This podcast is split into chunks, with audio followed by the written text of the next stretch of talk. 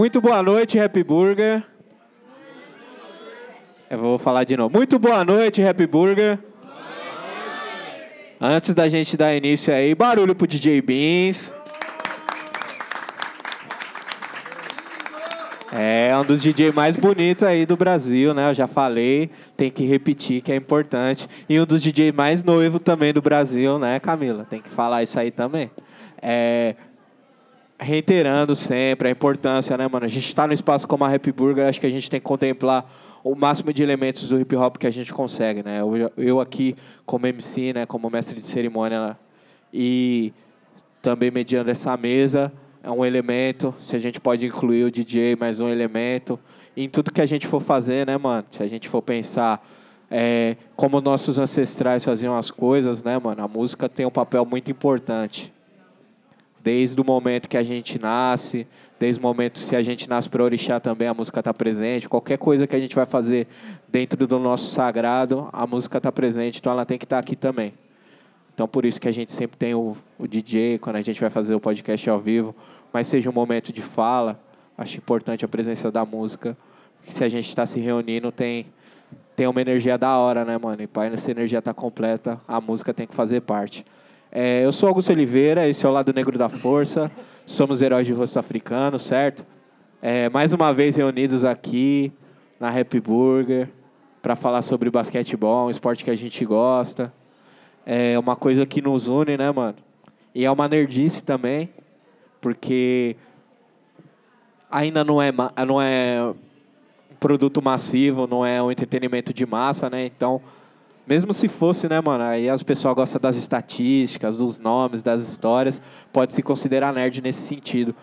É, seguindo a tradição, que já é do lado negro, também de Wakanda, né? A gente deixa as pessoas se apresentarem. Ao invés de eu pegar e apresentar as pessoas, né, mano? Deixar as pessoas se apresentarem é uma forma de deixá-las mostrarem quem elas são, né, mano? E a gente já é negado isso muitas vezes aí pela sociedade. A gente tem que. Entre nós não pode ter isso, né, mano? Tem que sempre semear que a pessoa que ela se apresente do jeito que ela se, do jeito que ela achar necessário. Então, do menos tímido para o mais tímido, podem se apresentando aí. É, eu sou Coruja, eu sou MC, B-boy, é, amante da cultura hip hop, amante do basquetebol. Boa noite a todos, meu nome é Max Benance, nas redes sociais aí, porque é bom hoje em dia a rede social. Aí a, aí a Van Nobre começa a arrumar já um pessoal para dar uns kits, entendeu? Ela tá ali no canto.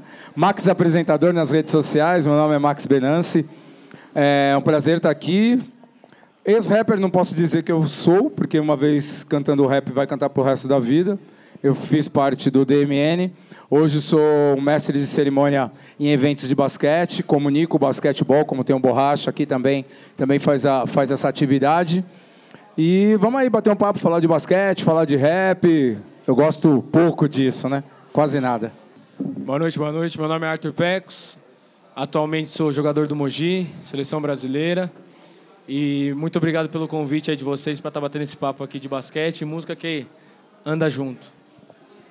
É, estão conectadas as duas aí. É, antes, na verdade, vamos falar sobre várias coisas, mas sempre precisa saber, né, onde começa essa paixão pelo, pelo basquete, né, que é um bagulho aqui no Brasil é não convencional, né, um esporte que não está ali, que a família quando nasce e olha assim, hum, esse aí vai ser um pivô do bom, hein? Geralmente não é esse o papo. Mas aí, onde começou a paixão de vocês pelo basquete? Minha paixão pelo basquete veio da seguinte maneira. Eu com esse meu 1,69m que eu tenho, faço questão dele. Quando criança era bem menor que isso. Eu tinha dois primos que jogavam no São Paulo, basquetebol lá no São Paulo.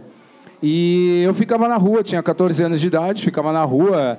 É, sou pai, sou, sou filho é, de mãe que se separou, meus pais se separaram com 10 anos, então imagina, 14 anos na rua, ocioso, minha mãe tinha que arrumar alguma coisa para fazer, que senão não estava aqui falando com vocês. A gente já sabe bem como é essa história de quem nasceu na periferia.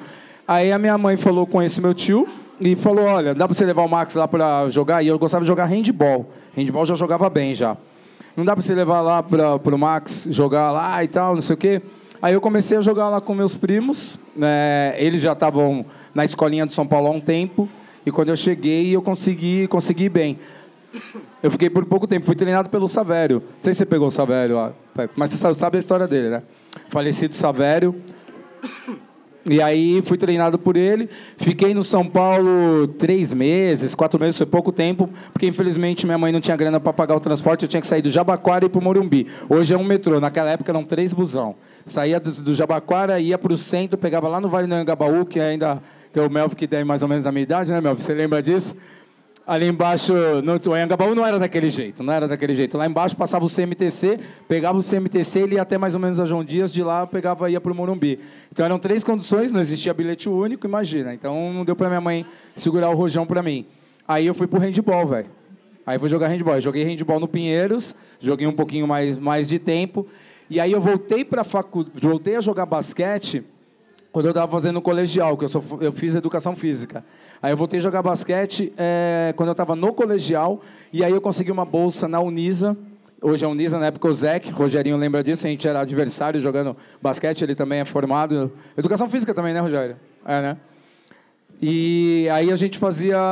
Tinha os jogos e aí eu consegui a bolsa. E com essa bolsa eu consegui me formar. Então minha paixão pelo basquete começou lá atrás e sempre ficou aquele amor. Lakers, não ponho outra camiseta. Minha filha me deu uma camiseta do Miami. Ela trouxe uma camiseta do Miami, eu aceitei, tá com carinho, nem contei isso para ela, contando agora.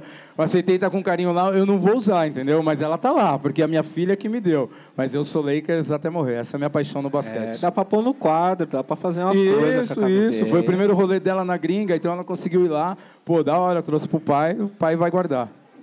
Mitizada. Fala aí. Ah, e você tem história também, né? Bom, um pouco diferente do Max aí. A... O basquete veio na minha família. Meus tios. Desculpa te cortar. A família inteira, irmão. Até o que não nasceu joga basquete na família dele. Ixi, já tá lá Até no o que não útero já. nasceu. Ele vai contar isso, vai ver. Crossover, nos rendo. Então veio da minha família. Meus tios tinham um time. Eram muitos irmãos, né? E eles tinham um time do, da família Silva. E um desses tios resolveu começar a ser técnico. Começou com a escolinha. E ele era técnico desse time, né? E meu pai jogou profissionalmente, minha mãe jogou. E a gente começou a treinar com, com esse meu tio. Eu comecei com seis anos, é, em Pirituba, né, que é de onde a gente é. E a nossa história começou assim: veio da nossa família. Eu comecei a treinar com seis anos, com nove anos eu já estava jogando federado, né, na época no Palmeiras, e passei por vários clubes. Então a nossa história no basquete é bem longa. Né? Então a gente sabe o que, que que, que deve ser feito, diferente do que a gente estava conversando aqui agora. É, todo, todo o fundamento que a gente tem, a gente aprendeu com esse meu tio, tio Carlão. E começou pela minha irmã, mais velha, que também jogou com ele desde os 6 anos até os 19, depois parou. E eu comecei com ele com 6, a minha irmã mais nova hoje, que tem 21, que está jogando 3x3 no Corinthians, começou com ele com 6 anos também. E hoje tem o meu irmão que está no Sub-19 do Paulistano, que também começou com ele. Então, como o Max falou, nossa família inteira é ligada ao basquete e com certeza as próximas gerações não vai ser diferente. Já é uma dinastia Silva aí. Fala o nome da família aí que tá jogando, os que não tá jogando também. Não, tem, cara, é, tem o meu primo hoje que a gente pode falar que, que jogou pro Rio Claro também, foi para Minas agora. Mas nossa, nossa família, o meu, meu pai tinha 26 irmãos, né? Alguns já morreram. Todo mundo assusta, né? É, é o bagulho. Tem, tem, é, Não tinha então, internet esse, essas esse é o problema.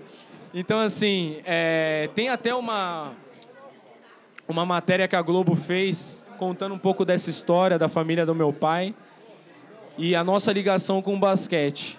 Todos hoje da família jogam, né? Se deixar, todos treinaram com meu tio.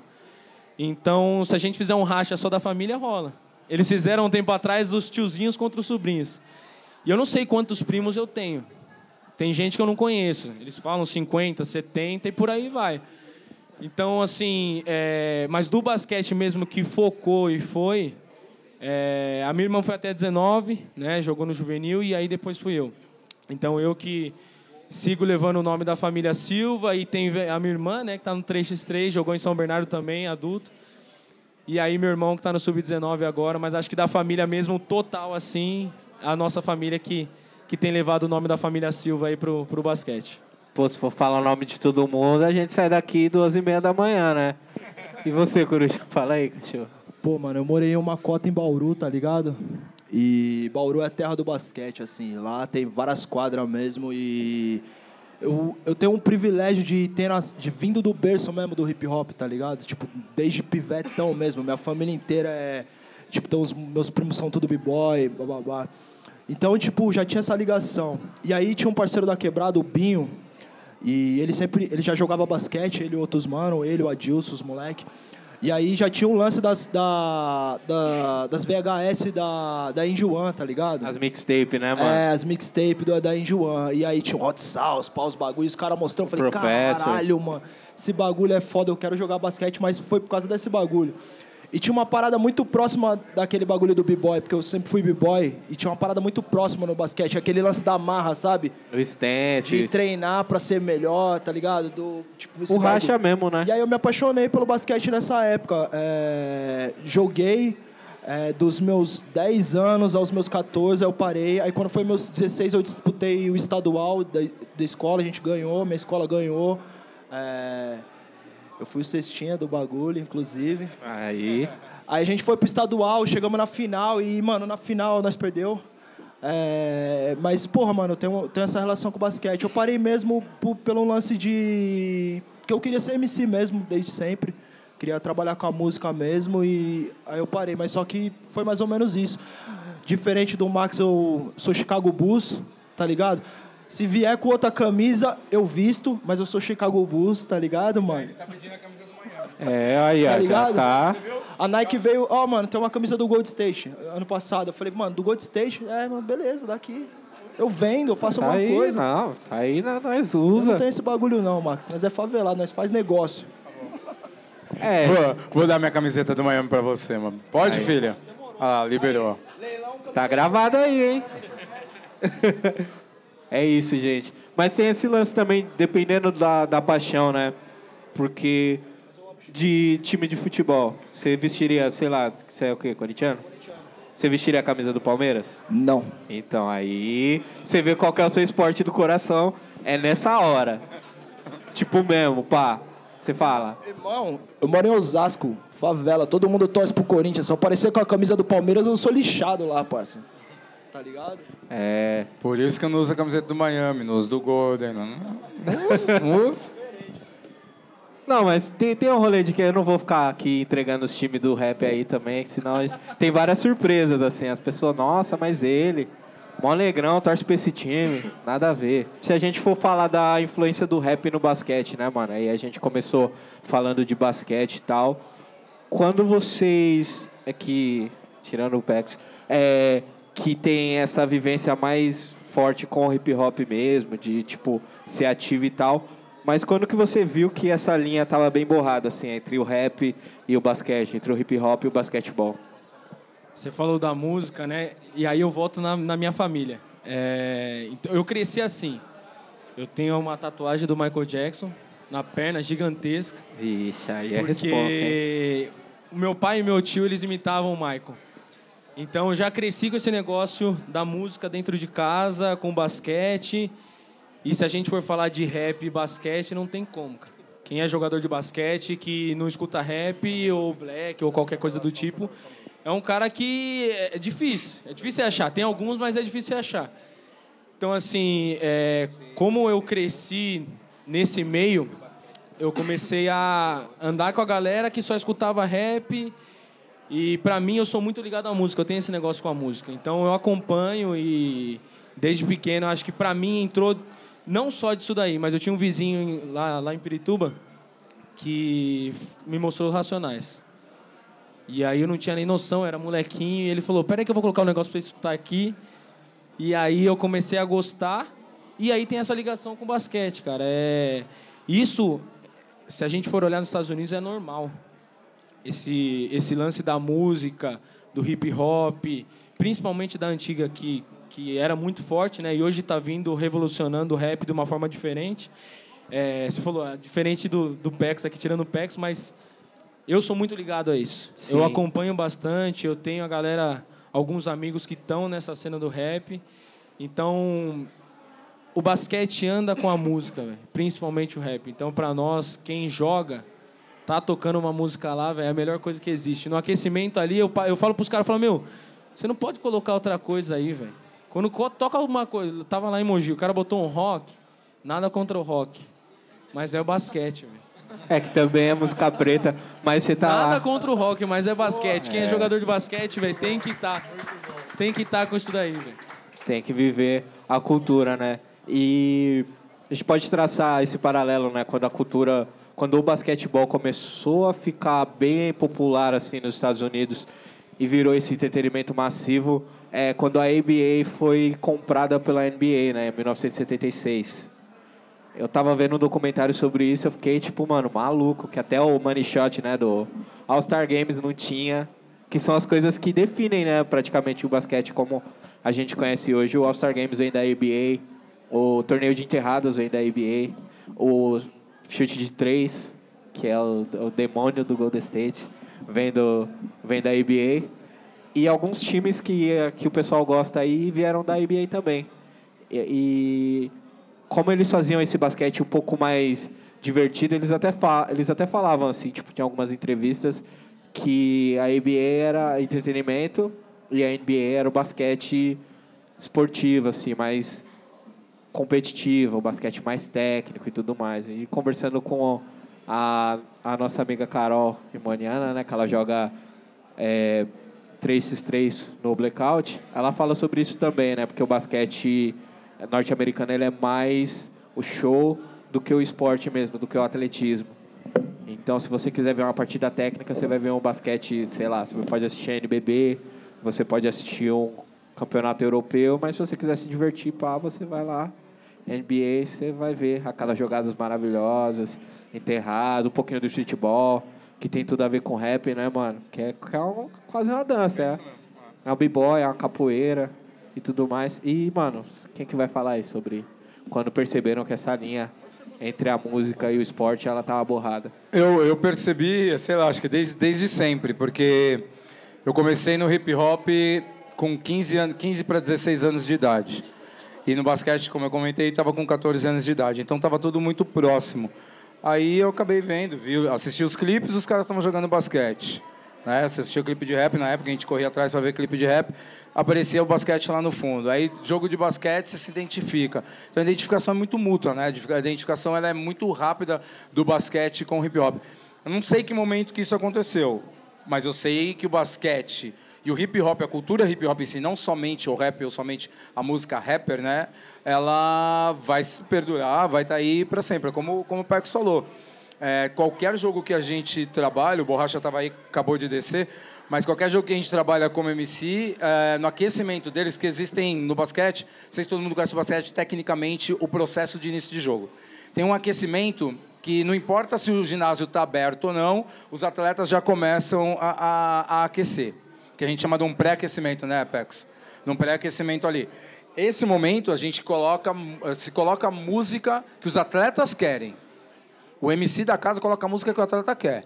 Então ele vai colocar um som lá, os caras querem ouvir rap, a linha de rap que eles querem, às vezes pega direto o pendrive do cara, coloca para tocar o pendrive. Pô, eu quero pelo menos essa música, então toca essa música para os caras poderem aquecer. Alguns estão com seu fone de ouvido, outros não. Quando o público entra, aí a gente tem que partir do que você estava falando, que tinha na NBA antes da NBA, tinha na MBA antes da NBA, né? É, você tem que partir para o entretenimento. Aí eu tenho que começar a agradar o público que está chegando lá. Por exemplo, eu faço um time chamado Unifacisa, que está jogando a final com São Paulo agora. Por isso que eu estou baixando a cabeça aqui, ó, toda hora. Eles estão jogando a final, estou de olho. É o último jogo, jogo de cinco, jogo cinco aqui em São Paulo, o time da Paraíba que está jogando. Eu sou São Paulino no futebol e estou torcendo para Paraíba, para o meu time de coração no basquete hoje, que é a Unifacisa.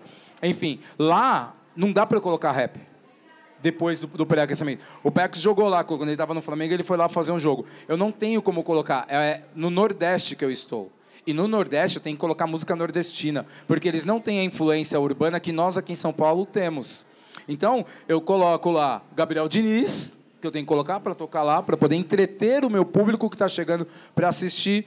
Eu posso colocar uma Isa, porque aí é, uma, é, é, de forma geral. Posso colocar, posso colocar um Rapa, mesmo sendo rock. Eu tenho que colocar músicas conhecidas para entreter aquele público que está ali. Se quiser um bagulho mais radiofônico, você pode correr por urbano, não por urbano, né, mas pro, pra música é, de quebrada regional, de Regional, lá, né? exatamente. Tipo, um pagodão, botar uma Isso. rocha. Tem, tem, Que tem- é uma musicão também, gente. Pode É, procurar escutar eu tenho, lá. Que tem eu uma- tenho que ir para esse lado. Aí a minha preocupação, aí é uma coisa particular do Max, quando ele está no entretenimento no basquete, é não colocar músicas que remetem a palavrão ou segundas intenções. Então, por exemplo, tem local que eu não posso colocar racionais. Do mesmo jeito que eu não posso colocar um funk aí. Eu não gravo o nome dos caras do funk. Enfim, que eu posso colocar um funk carioca. Tem lugar que não dá, não cabe. Eu não posso chegar no jogo do Mogi, foi o jogo das estrelas lá, e eu pegar e colocar Até Jesus Chorou. Colocar Vida Louca parte 2. Eu preciso entreter o público que está ali. É diferente de eu querer passar uma mensagem com o microfone na mão. É outra história, é outro rolê. Então acho que essa relação do basquete com a música, ela é gigantesca. Com o rap principalmente para quem joga, não para quem está assistindo. Acaba as pessoas se identificando com o basquete e elas vão com, com o basquete através do rap, eu escuto o rap, me identifico com o basquete e vou lá assistir o basquete. OK. Só que não necessariamente as pessoas que estão no basquete só querem ouvir rap. Uma coisa não tem a ver com a outra. Até porque nós que vive aí faz o rap, nós não vive ouvindo rap todo dia não, né, mano? Não dá, ouve um né? R&B, ouve um soul, um funk, um pagodão, um samba. Sim. Eu, quando eu tô no processo criativo, então, eu escuto, eu prefiro nem escutar rap. Eu nem ouço. É, eu nem Eu ouço. nem ouço. É, pô, mano, eu, como eu falei, tinha esses irmãos mais velhos é, de quebrada. E, pô, mano, como eu disse, quando eu, como eu vim muito de berço dessa parada do hip hop, era aquela época ainda que o hip hop hoje tá distante, talvez, né? Essa minha geração, alguns delas, né? Mas naquela época o movimento preto e o, o hip hop era uma fita só, tá ligado? E a maioria dos caras mais ativos nessa militância na minha vila era tudo jogava, tudo jogava basquete, tá ligado? Então, tipo, era um bagulho que eu me identificava também pelo lance da vivência também. O lance da música também teve muito da, da parte do b-boy. Tem uma música do Fuxinix, tá ligado? Que tem participação do Shaquille O'Neal. E era uma música que a gente batalhava sempre com ela, tá ligado? Então, tipo, eu sempre percebi que tava muito próximo, tá ligado? Tipo, Code Rap, é, esses caras tinham uma- um rolê muito próximo do basquete, tá ligado? Eu acho que, que era um lance muito louco. O próprio DMN, tá ligado? Sim. É, se Só uma coisa dentro do que o Cori já falou, que é uma, uma parada muito louca. Naquela época do rap, que era muito mais colado ao movimento negro, que tinha o DMN cantando 4P, Poder para o Povo Preto, tinha Racionais cantando é, Escolha Seu Caminho, Taíde, assim por diante. Essa época, por que, que a gente gostava mais de basquete? Pra você ter ideia, eu ia pro Capão, ia eu, Taiguara, Tadeu, Leca, Rogerão, Mamute. Nós íamos lá pro Parque Santo Antônio jogar basquete no time do Brau e do Ice Blue. Por que, que eles se identificavam mais com basquete do que com futebol nessa época? Porque era uma coisa muito simples. Os jogadores de futebol gostam de mulheres brancas. E os pretos americanos você vê com mulher preta. Então, o que, que acontece? Eu estou me identificando com aquela parada ali. Então, era por isso que eu acho, acho eu que é por isso que o rap ia muito para esse lado. Ele- o rap internacional e o nacional. A gente ia muito lado, que era essa identificação. Então eu ficava meio avesso ao futebol por essa questão. Eu não tinha uma identificação. Eu não tinha ninguém no futebol nos anos 80, nos anos é, é, 90, não tinha ninguém do futebol que levantava a bandeira. O que levantava a bandeira, que era o Caju, por exemplo, que foi para a seleção brasileira na década de 70, não conseguiu ser técnico da seleção brasileira. Então, você tinha que garimpar no meio do futebol os caras que levantavam a bandeira. E como o rap naquela época era colado muito ao movimento negro, é, era uma coisa que era de identificação. Então, as pessoas, quem fazia rap, acabavam se identificando muito com o futebol. O que hoje já tem mudado e muito essa relação.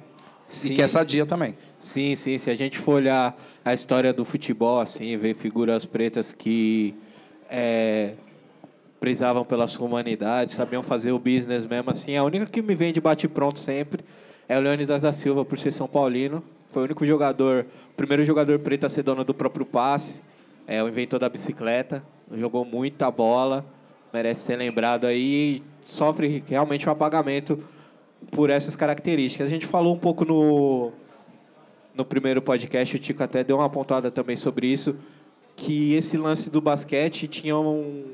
Rola, rola um pouco do resgate da nossa autoestima, né, mano? Se você vê os negrão que estão jogando lá, é, eles se impõem de uma forma onde as pessoas elas respeitam os caras dentro e fora de quadra.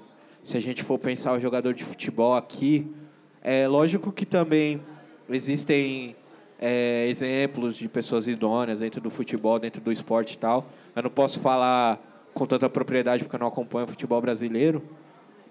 Mas quando você via lá os negrão, os caras, tipo, não, senhor, não sei o quê, e pá. Às vezes essa história também, né? E esse respeito, eles tinham mais espaço porque era só cinco caras dentro da quadra, de cada lado. Então você tem mais tempo para contar do que 22, né? Você tem 10, você tem 22, a história fica mais centralizada. Você tem um franchise player, que é o cara que está sempre dando entrevista. É, tem essa relação mais próxima com o rap nos anos 80 e nos anos 90, que foi a época que o conscious rap lá nos Estados Unidos estava começando a tava pegando fogo pra caramba, assim, já estava saindo um pouco daquele rolê de de baile de quebradinha, de dancinha, o The Message estava pegando fogo ali, o Marley Mal, Furious Five lá com o Grandmaster Flash. Tem essa influência bem pesada, né? E se a gente for pensar as primeiras propagandas que tiveram impacto que chegou aqui no Brasil e caramba, é o Jordan e o Spike Lee. Que aí não precisa nem falar quem que é o Spike Lee, né? Então tem, lógico que essa, essa relação com, com a autoestima, acho que ela vem disso também. E eu não, eu era jovem, né? Não era criança, mas nessa época, mas nos anos 2000, quando a gente teve os primeiros casos abertos também, tipo aberto mesmo de racismo dentro da NBA, né? Se a gente for pensar um jogador que sofreu muito com isso, que se a gente for falar de rap e basquete junto, a gente tem que falar o nome dele, que é o Allen Iverson, que foi um cara que desde a infância dele, tipo, mano, não queriam que ele desse certo. Moleque talentoso, um homem talentoso, sempre tem esse lance, né, de, ser um menino ou de tentarem de alguma forma desmerecer ali. Acho que foi a primeira pancada que a gente sofreu vendo basquete, vendo as nossas estrelas, né? Porque a gente for pensar tipo Dennis Rodman, Michael Jordan, Shaquille O'Neal, Magic Johnson, são sempre pessoas que elas estão lá e elas colam nos, nos bagulho e todo mundo tipo para e dá atenção até as pessoas que não fazem parte desse universo, né? Se a gente for pensar aí as celebridades não negras, elas tipo, pô, mas esse aqui é o jogador, né? Esse aqui é o Kobe. Calma. E com Allen Iverson, ele foi o cara que não recebeu isso, né, mano? Foi o cara que recebeu só o ônus da então, mas, dessa mas parada o... do esporte. Mas é essa questão do Iverson tem uma coisa que é assim, ele realmente era uma das pessoas que demonstrava muito mais o basquetebol que era jogado nas ruas dos Estados Unidos, no gueto dos Estados Unidos, como se fosse uma relação ao futebol, que ele fosse um jogador raiz. Se eu estiver falando bobagem, o, o, o Paçoca que está ali é dessa época sabe sabe bem como é isso. Tem as tranças dele, como eu tinha as minhas, por conta da, do Allen Iverson, do Spiritual também, que eram caras... E eles eram caras mais raiz do basquetebol. Então, quando ele chega na NBA, ele poderia ter escolhido, é, quando ele está no universitário, ele pode escolher ir para a NBA ou pode ser jogador de futebol americano. Ele, ele escolhe. Ele tem um talento para os dois. Ele decide a vida dele. Na real, na real mesmo, ele decide. Ou eu vou ser ladrão, que ele era bom nisso, ou bom, entre aspas, né?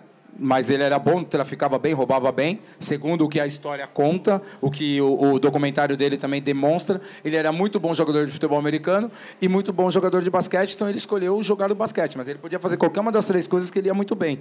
Então ele era um cara muito raiz. Aí vem o preconceito completamente dos Estados Unidos, que mostra, pô, peraí, nós temos o beisebol só cara bonitinho, arrumadinho, que faz as coisas certas. Temos o futebol americano que só tem maluco. E temos o nosso terceiro esporte, que é o basquetebol nos Estados Unidos. Nós vamos ter esse cara como ícone, sendo que ele tem só 1,89m, 1,90m, não lembro a altura do, do, dele. Como que eu vou deixar esse cara aparecer desse jeito? Então, por isso que ele começa a sofrer represálias. Então, qualquer bola que ele batia para dentro, o cara tomava uma técnica. Qualquer coisa que ele fizesse, ele ficava dois, três jogos, tomava multa. Então, ele sofreu muito com isso. Hoje, ele foi um dos primeiros grandes tatuados na NBA. Hoje, quem não tiver na tatuagem não entra na NBA, irmão. Se você não tiver tatuagem, é capaz de você não entrar, entendeu? É, o, o lado está tá, tá ao contrário. Então hoje tem algumas aceitações, mas foi o cara que abriu o caminho para que, que a NBA começasse a ter um pouco mais de verdade no seu basquetebol também. Sim, né? Se a gente for pensar os esportes, é, os donos das ligas, né? A gente tem uma piada do Chris Rock, que é uma das pessoas que eu tenho como referência de mestre de cerimônia o jeito como ele se comporta no palco, o jeito como ele aborda os temas. É, ele tem uma piada que é vai contar muito melhor que eu e vai ter a parte da graça, que aqui não vai ter. Que é tipo, mano, o LeBron não é rico. O LeBron ele tem dinheiro. Rico é o dono do time que assina o cheque dele. E o dono do time, poucos, a gente teve poucos, poucas oportunidades de ter donos parciais ou donos totais de time eh, sendo pessoas de rosto africana, né? E uma delas foi o Jay-Z ali, só que aí ele abriu mão disso, porque ele estava com o olho lá na frente e começou a cuidar da carreira de vários jogadores. E aí teve que abrir mão do, da parte de ser dono do time, porque não dá, né, pra você ser dono do time e ajudar os outros jogadores e as pessoas vão começar a pensar besteira. Mas é, esse lance, né, os donos de times nos Estados Unidos, a gente já sabe quem são, são os caras que são os herdeiros, né, mano, herdeiros da escravidão. Se a gente for pensar na NCAA também é análogo à escravidão, né? Porque os caras, ah, eu te dou uma moradinha, uma escola aqui, você joga bola aqui pra gente. A gente vende milhões e milhões de ingressos, vende mais que a NBA, inclusive. E aí eles falam que eles não têm dinheiro, mas, tipo, no, no CT dos caras tem, tipo, uma piscina de ouro, com água de ouro, com teto de ouro, ouro de ouro, para eles gastarem esse dinheiro para falar que não tem. E essa relação é muito tipo, como que a gente denuncia isso e tal. Apesar de ser bem conservador, eu acredito que os jogadores têm mais liberdade, né? Se a gente for pensar, a gente teve o podcast aqui também sobre a NFL, a gente falou sobre o caso do Colin Kaepernick, a gente falou sobre o Michael Vick, falou sobre esses jogadores que a liga rejeita e tem alguns outros jogadores que roubam no jogo e murcha a bola e tá aí jogando até hoje e ganha vários anéis do Super Bowl. Sem citar nomes, marido da Gisele Beach. É, que fazem isso e estão aí, são celebrados, estão no Hall da Fama. Mas- As pessoas mas- que interferem no jogo mesmo, que são pessoas não negras e que interferem de uma forma não positiva no jogo e não sofrem represálias por isso, mano. E aí a gente tem esse lado. E por mais que tenha, os- a gente tenha sofrido essas paradas, eu vejo a NBA como um espaço bem mais livre, onde as pessoas protestam. Se a gente for ver no caso de brutalidade policial envolvendo o Eric Garner, eles foram lá com a camiseta, I Can't Breathe e tudo mais, Black Lives Matter. Você vê muitas pessoas levantando essas bandeiras na NBA e não sofrendo essas represálias. Eles entendem de onde vem os esporte, de onde vem o esporte, quem são as estrelas do esporte e como elas devem ser tratadas, de certa forma. E aí a gente vê isso muito o papel do LeBron que ele está fazendo, né? Ele foi pro Lakers, as pessoas pensando, nossa, ele foi lá para jogar bola. E aí eu não queria roubar a brisa de vocês fãs do Lakers. Foi pra jogar bola, Pex? Ele não foi para jogar bola, não. consegue responder bem melhor isso do que a gente. É difícil falar do LeBron, hein, velho. Mas a gente não sabe o que vai acontecer agora nessa, nessa temporada, né? Eu sou LeBron. Eu sou o time LeBron, então vocês estavam falando do time aí. É... Mas, cara, é, é muito maior isso daí, cara. O basquete, o esporte, qualquer esporte, né? Mas ele foi para um lugar que ninguém esperava. E aí, se a gente for falar em Lakers, tinha o Kobe, que foi feito lá. Então agora a gente vai saber. Nessa temporada a gente vai saber qual vai ser o próximo time.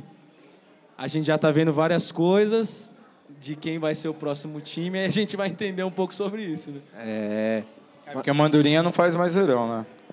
Hoje em dia não dá mais para jogar esse basquete de, de, de franchise player, um cara só resolver tudo. É, mas voltando para a influência, né? Se a gente for pensar um pouquinho mais atrás, na Space Jam, trilha sonora monstra e tudo mais, e Michael Jordan, a gente falar também, né? O lance do Air Jordan, como ele é importante pro rap, né, mano? E- Pode falar, pode falar. Eu vou ficar. Eu. Não, pode. Não, é que assim, a, a- você quer fazer essa- continuar essa relação, é essa a ideia, né? É uma parada muito louca, que é, que é engraçado. Existe a relação da, da, lá nos Estados Unidos muito forte. E aqui, o NBB está tentando também fazer uma relação muito forte. Esse ano foi feita uma trilha sonora da, do NBB, através do rap. O João, que trabalha com marketing esportivo, é, cuida de equipes e de vários atletas que está aqui, trabalha, trabalha com o PEC, sabe, sabe bem deste momento que nós estamos. Só que as coisas aqui no Brasil precisam ser mais comercializadas, sabe? A gente faz as coisas é muito por carinho, muito é um por amor, quase nada por dinheiro. A gente precisa pensar no um por amor, dois por dinheiro, sempre, para que as coisas comecem a, a, a aparecer muito mais. Vou pegar um exemplo. Nós temos o paulistano. O paulistano tem um dos melhores mestres de cerimônias, para mim é o melhor mestre de cerimônia no basquete, que é o Japa, e ele faz os jogos dele lá. Ele é radialista, o cara arrebenta, apresenta muito bem. Aí você vai assistir é, os jogos do paulistano. Quantas pessoas de São Paulo vão assistir o jogo do paulistano? Não fica cheio. Da média de quanto lá, João?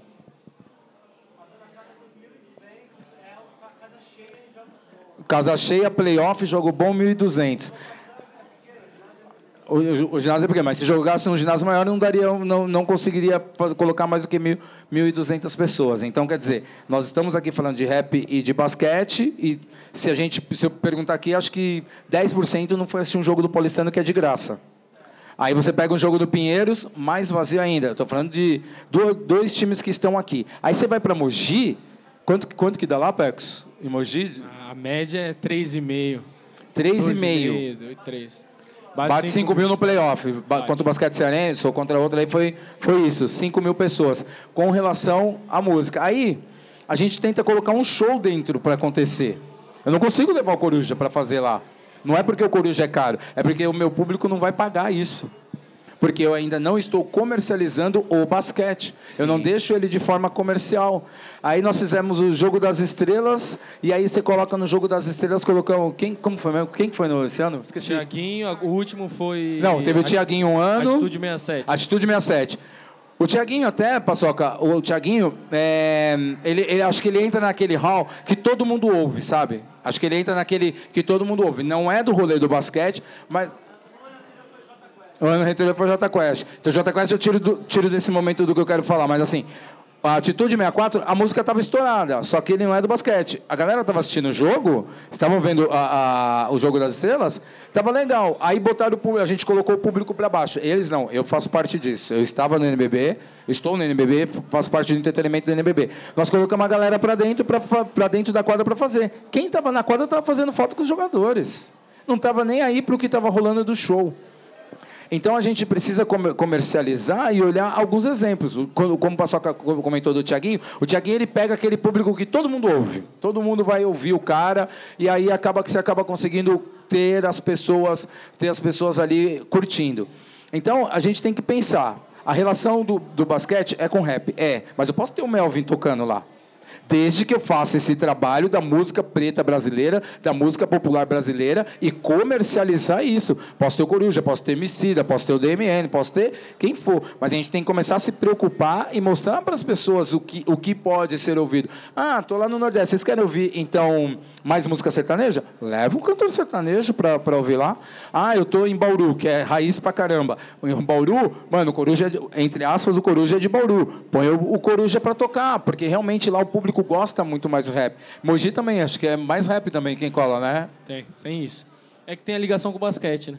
É a galera do basquete, que está dentro do basquete mesmo, tem essa ligação com o é. rap. É, foi o que você falou, né? A galera de fora não, não tem essa noção, né? Mas quem está dentro, a ligação é o rap. É, não vai entender logo de cara, né? E aí, volta, a gente estava falando do Allen Iverson, falou um pouquinho do LeBron e fala do LeBron de novo, que o LeBron aí ele fica brincando de ser ENAR, né? ENAR é o artist relationships, a pessoa que troca ideia e fala, e se você colocasse, tirasse esse refrão aqui, fizesse com 10 faixas e tudo mais, e as pessoas dão esse crédito para ele, porque ele tem um relacionamento com esses rappers do momento. Então ele é amiguinho do Drake, ele passa, a Beyoncé olha pra bunda dele, Jay-Z fica bravo, tem todos esses momentos aí.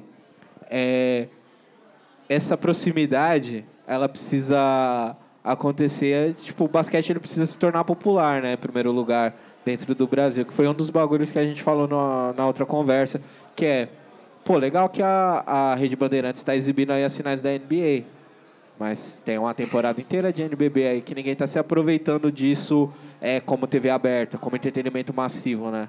Hoje mesmo, tá passando na ESPN as finais. Sim. A final da Liga Ouro, que é a segunda divisão e que está um campeonato muito competitivo. E está passando na ESPN. Será que as pessoas estão assistindo? O ano passado eles passaram cinco, uh, cinco jogos das finais da Liga Ouro. E esse ano eles passaram, estão passando um jogo da final. Mas, em compensação, amanhã eu, ele, ele, outros que amam o basquete, com certeza vai estar tá lá assistindo São Paulo e. e oh, Flamengo, Flamengo e Franca, que a gente estava até conversando antes, né, Pecos? É, é, é, as pessoas, só que a gente tem que começar, a, a gente falou de massificar, a gente tem que começar então também a gente bater, chegar nas pessoas, mano, afinal vai acontecer tal hora, compartilha, posta, não sei o quê, porque todo mundo viu o Drake discutindo ontem. É. Tá sofrido torcer pro Raptors, mano. Tá, eu que, queria confessar, eu como uma pessoa que não gosta do Drake, que achei ele uma pessoa horrível, é, tá difícil, tá sofrido torcer pro Raptors, mano. No último jogo eu tô torcendo pro Golden, mano. Papo reto, eu tô pegando... Solta a voz, Não, depois do, do último jogo eu tô pegando uma birra do Drake, mano. Sou muito fã do Drake, mas eu tô pegando uma birra do Drake, mano. Ele tá quase entrando em campo pra jogar, mano, nos últimos jogos. Depois desse último jogo, eu, eu nem sou tão fã do Stephen, fiquei tipo, mano, agora eu sou o Golden, mano. Agora eu sou o Golden State. Vai, vai. Mano, fiquei com raiva, mano. O Drake tá demais, tá demais. Abre, abre pra pergunta. Daqui a pouco a gente quiser perguntar alguma coisa, gente, pode ficar à vontade. É...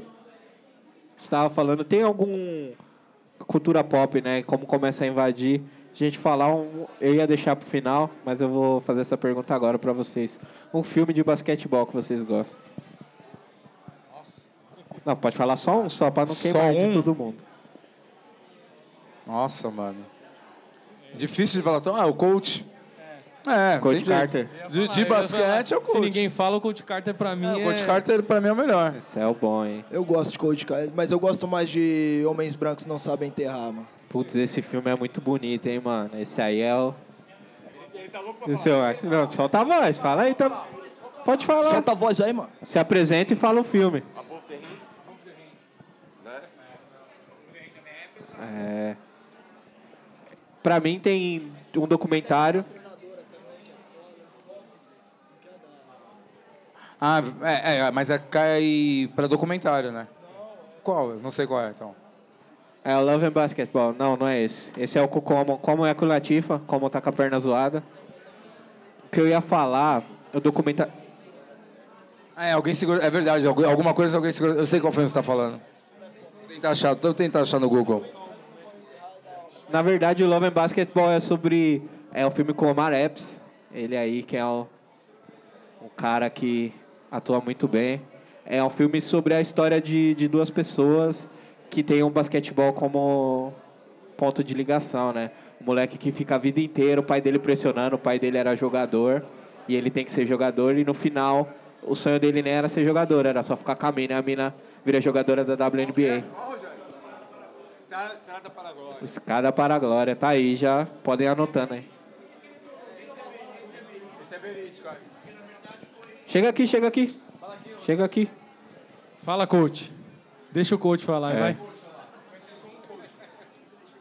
Dá licença. Se apresenta aí. Boa noite, gente. É, Se apresenta, pode falar seu tá. nome. Rogério, meu nome é Rogério Gomes Martins. No, no rap, Preto R, selo pau de dar em doido, desde os 11 anos. No basquete, desde os 8, tenho 43. É, eu vim porque o Max é muito meu brother, de muitos anos. O Arthur eu vi pequeno, joguei muito contra, só me deu trabalho.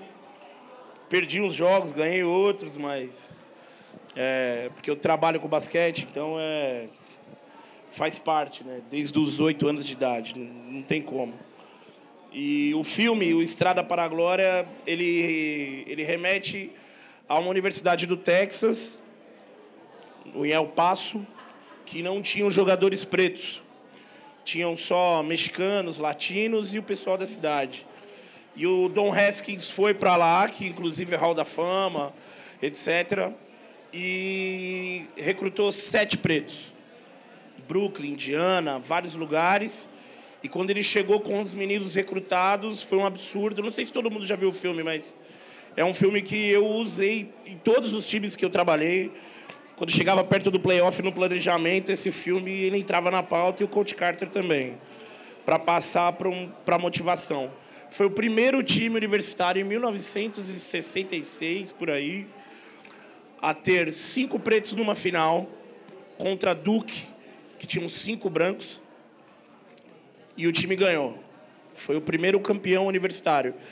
Não se, não se usavam jogadores pretos universitários, porque usavam ganhando um, perdendo dois, porque eles achavam que o estilo era muito sujo, muito maloqueiro, sujo para eles, né? Mas a habilidade do preto era muito grande. E é, não tem como, gente. Desculpa, não dá. Não é. Todo mundo aqui sabe que é diferente. A fibra branca na gente é, é outra história. E funcionou, e ganhou, e daí pra frente a coisa mudou. Na NBA tem um, um documentário chamado é, Blue Magic, se eu não me engano. Esse documentário também passava de universidades pretas tinham campeonatos de universidades americanos negros e os brancos, e não tinha acesso. Eles mudaram isso e começaram a ter um pouco mais de acesso, e depois a NCAA cresceu, etc., que virou o que virou hoje, né? É... Mas, putz, meu, tem tanta coisa. É, tem tanto É, filme. Cara, tem tanta história. Puto, o rap e o basquete andam muito juntos, não tem como. É, o que vocês estão falando aqui, eu me vejo em 84, começando na escolinha da Pirelli em Santo André. e jogando até juvenil, jogando com Leca, jogando com todos esses caras que. Pô, pegando seleção paulista sub-15 sendo cortado no primeiro, no primeiro corte. Porque eu era o único preto que tinha na seleção. É. E fui cortado com 15 anos, em 91. Foi uma puta frustração. Falei, quer saber, vou estudar, vou ser técnico. E hoje, o número de técnicos negros, vocês que trabalham no NBB, não existe. Tem um só. E assim, um que trabalha no Paulistano, que é supervisor, que é o Lucas, parceiro, ex-jogador, tá no Paulistano. Os caras usam a força do menino preto, o atleta preto, mas não querem usar a força de trabalho do técnico preto. Entende? Então, É assim. as pessoas não pensam que nosso intelecto é. Exatamente. E a gente estuda, porque esse aqui sabe. O que eu já estudei, Evandro, Adagoberto, vários outros técnicos que trabalham aí na base estudam. E assim, eu não falo para me levantar não, é porque não sou só eu, tem vários. Vários. O Max sabe. Só que a gente não chega nessa não deixam a gente chegar. Ainda não, é um assunto polêmico, É. mas eu acho que tem que tem é. que dar E- uma cutucada. Sim, sim. Semana que, semana que vem, no dia 4, a gente vai falar sobre o basquete além da quadra. Bacana. Então vai entrar muito sobre é, esse lance de buscar, né, o, buscar o talento, de desenvolver o talento fora da quadra. Que a gente está falando também, precisa desenvolver o esporte, vender o esporte. Porque se tem mais pessoas gostando de basquete, se você tem mais demanda do, do produto, você pode aumentar um pouquinho o preço, né? Do, do ingresso. A Então, você pode é, você pode, você pode pagar mais, você pode pagar para o atleta só jogar basquete. Hoje em dia tem muito, muito jogador e jogadora que jogam em mais de um time para complementar a renda. E isso não é saudável. O músculo da pessoa vai acabar, a carreira da pessoa acaba em cinco anos. Se ela joga dois, três jogos por dia e dependendo de como está a situação. E um documentário, né, que eu já disse que é indicar, você falou que Coach Carter é unanimidade, né? Aqui. O documentário que eu gosto muito de assistir, sempre lembro, mas dá uma roubadinha de brisa, é o Hope Dreams, que é. Acho que é o Blues do basquete, alguma coisa assim em português. Ele conta a história de dois meninos. Um tem uma família um pouquinho mais estabilizada do que o outro e vai discutindo, vai. Em algum ponto eles se encontram e esse documentário vai seguindo a carreira deles, desde o, até o high, do high school até eles entrarem na, na universidade. É louco porque fala do basquete fora das quadras. O Spike Lee aparece nesse doc. É, eles vão para um, um training camp da Nike e o Spike Lee ele dá ideia. E é tipo anos 80. E ele falando, mano, quando vocês for jogar, é, tá ligado que vocês são negrão? Vocês têm que pegar o dinheiro do bagulho. Vocês têm que olhar muito cuidado que vocês estão assinando. Imagina esse papo que a gente tá começando a ver no, no, no futebol, né? Que as pessoas estão falando aí de, de juízo, de entender o lance do- dos direitos de imagem de televisão. O Spike Lee passando essa visão para os jogadores nos anos 80. Então a gente vê essa geração que está jogando agora, que são pessoas que têm algo próximo da minha idade, da idade de- das pessoas um pouco mais jovens aí, tipo, entre 20 e 30 anos, são pessoas que são formadas por isso, por essa linha de pensamento. Então é um maluco que quando ele parar de jogar, ele não vai ficar pobre. Isso já é muito louco. E o outro documentário, na verdade não é um documentário, é um filme, acabou de sair, tá na Netflix, é o High Flying Bird, que é sobre também basquete. O cara acaba de ser draftado, tem uma, tem uma greve na NBA, e ele, pô, mano, é o lance que a gente que tava falando do Allen Iverson, né? Ele escolheu o basquete porque os caras estavam com uma, bo- uma mala de dinheiro na frente dele e a mãe dele tava com fome, né, mano? Aí o cara vai roubar ou ele vai pegar essa mala de dinheiro parar de estudar para sustentar a família dele, né, mano? E fala muito sobre isso, sobre também ser dono, ter agência, né, mano? Esse, esse filme fala sobre ter agência, né? Ter o controle do que, que você vai fazer com o seu talento. Tipo, os caras não precisam da liga, a liga precisa dos jogadores. E muito sobre essa ideia. E o rap tá como pano de fundo, assim. Tem a quadra, tem o coach pretão que tá lá, que passou todos os fundamentos do basquete pro cara que é manager. Que é importante, né? Que o basquete tem é construído por várias coisas, né? Tem várias funções dentro do basquete. Você vai saber falar mu- muito melhor do que eu. Tem o cara que é o preparador físico, tanto no masculino quanto no feminino tem preparadora física, tem massagista, Assistente. tem assistente, tem o Tem o técnico de que- ataque, defesa, da posição. Tem o cara que prepara o vídeo, principalmente nos Estados Unidos. Né? Na NBA tem muito mais disso. Aqui é um pouco mais enxuto, essa questão da comissão técnica inteira. Então, normalmente o time tem a, o preparador físico, às vezes dois assistentes e o técnico. E aí, depois disso, entra a galera da, que a gente fala que é da diretoria, né? O cara que vai cuidar do time, o que seria o manager lá para os Estados Unidos. Então, assim, eu acho que tem esse tem todo esse processo e é dividido, né? Esse trabalho é dividido. Mas nos Estados Unidos tem muito mais gente trabalhando, fazendo essa parte toda do time, né? Porque tem mais estrutura, tem mais dinheiro, tem mais a questão que você falou de vender o esporte, que é o show.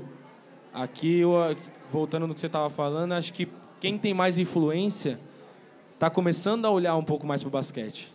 Se a gente for ver agora na casa NBA, tinha gente que não é do basquete, que tá lá e está começando a, a mostrar. Então é isso que a gente precisa. A gente que vive do basquete, que não é fácil. Você estava falando dessa situação, eu vivo isso. É, é mais fácil que o futebol para nós aqui, só que a gente leva isso para lá para os Estados Unidos. É muito difícil você viver do basquete, você viver do esporte. É, é, tá aí, tá podendo falar, né? Então, assim, a gente tem. É, é uma dificuldade que todo mundo passa. Quem consegue chegar, era o que a gente estava falando. Tá no juvenil. Se o cara não tá já jogando adulto, é muito difícil que ele vá. Hoje ainda facilita porque tem a LDB, tem a Liga Ouro, a Liga de Desenvolvimento aí. Então, assim, é difícil. É difícil chegar. É difícil viver disso. Sim, é porque não tem um caminho tão visível, né? Não, não é tão não é tão visível, né? Se você for pensar essa, essa trilha do esporte, se a gente está comparando, lógico, que com onde tem mais dinheiro no esporte que a gente ama é a NBA, né?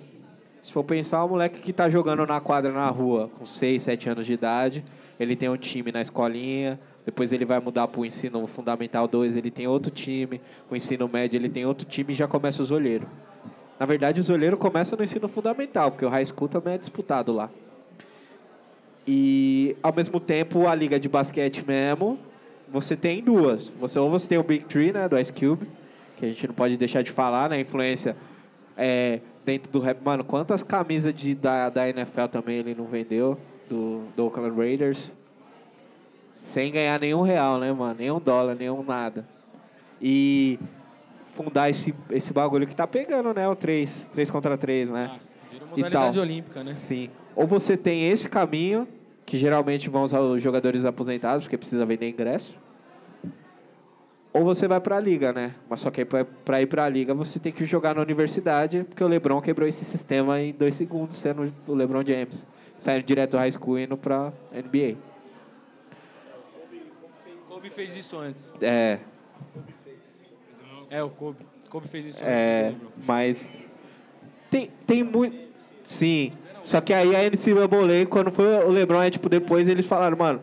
E tinha uma antes que era tipo, você tem que fazer pelo menos um ano de. Sim, pelo menos um ano de, de universitário pra você ser draftado, né? Pode falar, mano. Tem, tem um, tem um técnico universitário chamado John Calipari. E esse cara é de Kentucky. E ele, e ele é muito criticado pelos técnicos americanos universitários por promover. Ele, ele, ele, ele divulga o trabalho dele informando que ele vai colocar os jogadores na NBA de cara. Ele não tem uma situação de formar o atleta. Ele usa o menino que é talentoso e fala, ó, vou colocar você na NBA. Então, às vezes, no primeiro ano, como freshman, ele já desponta e vai pro draft. E o moleque vai embora. Então, muita gente acha é, errado essa postura dele. Porque dá uma impressão que ele só está usando de forma comercial. Mas no documentário ele fala, ele fala, mas espera aí, você, eu não, ninguém sabe da história. E é verdade, ele pega o carro dele, e, por exemplo, ele vai em Cleveland, ele vai lá, vai lá no Gueiro, busca o moleque. Ele já está sabendo que o moleque é bom de bola, vai lá, busca, vai, conversa com o cara, fala, vou te dar uma oportunidade, assim, assim, assado, dá a bolsa.